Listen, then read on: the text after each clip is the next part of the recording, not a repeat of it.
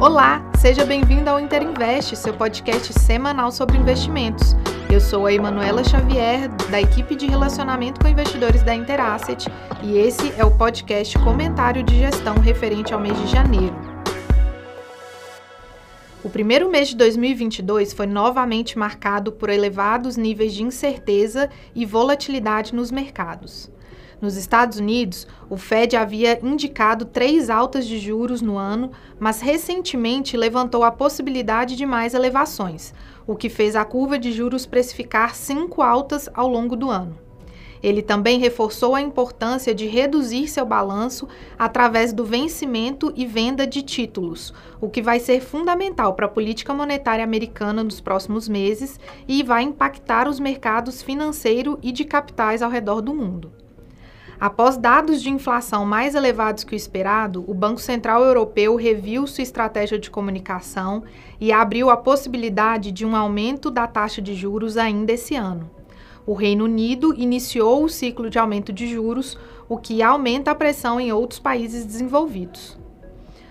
Os dados de atividade da China seguem apresentando desaceleração o que fez o governo local começar a dar estímulos, como dois cortes de juros no curto prazo, visando estimular o crédito, sobretudo para pequenas e médias empresas. No Brasil, no início de fevereiro, o Copom elevou a taxa Selic para 10,75% e o Boletim Focus revisou sua projeção para 12,25% no final de 2022.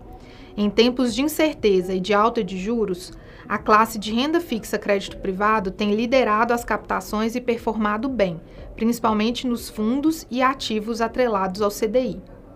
As operações primárias precificadas em janeiro e o pipeline para o primeiro trimestre de 2022 seguem em ritmo menos intenso do que o último trimestre de 2021, já que grande parte das empresas do universo high grade, aquelas com menor risco de crédito e com ratings mais elevados, anteciparam suas emissões e seguem com bastante caixa.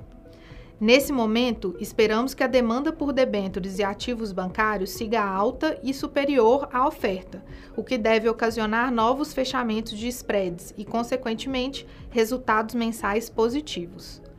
O Ibovespa subiu aproximadamente 7% ao ano, um dos principais destaques positivos no mercado global vários investidores estrangeiros foram atraídos pelo atual patamar dos preços das empresas brasileiras, sobretudo num cenário de inflação mais alta no mundo. O dólar desvalorizou 4% frente ao real, um dos destaques de performance no mês. E isso devido ao aumento do envio de recursos das empresas brasileiras para o exterior, que é comum no encerramento do ano, somado também à entrada de investidores estrangeiros no nosso mercado. A classe de fundos macro teve performance positiva no mês de janeiro, principalmente pela Bolsa de Valores brasileira e a elevação da taxa de juros americana. Já as posições em ouro e ações americanas contribuíram negativamente para as performances. Acesse o nosso site para os comentários detalhados de cada fundo, materiais e outras informações. interasset.com.br. Até a próxima!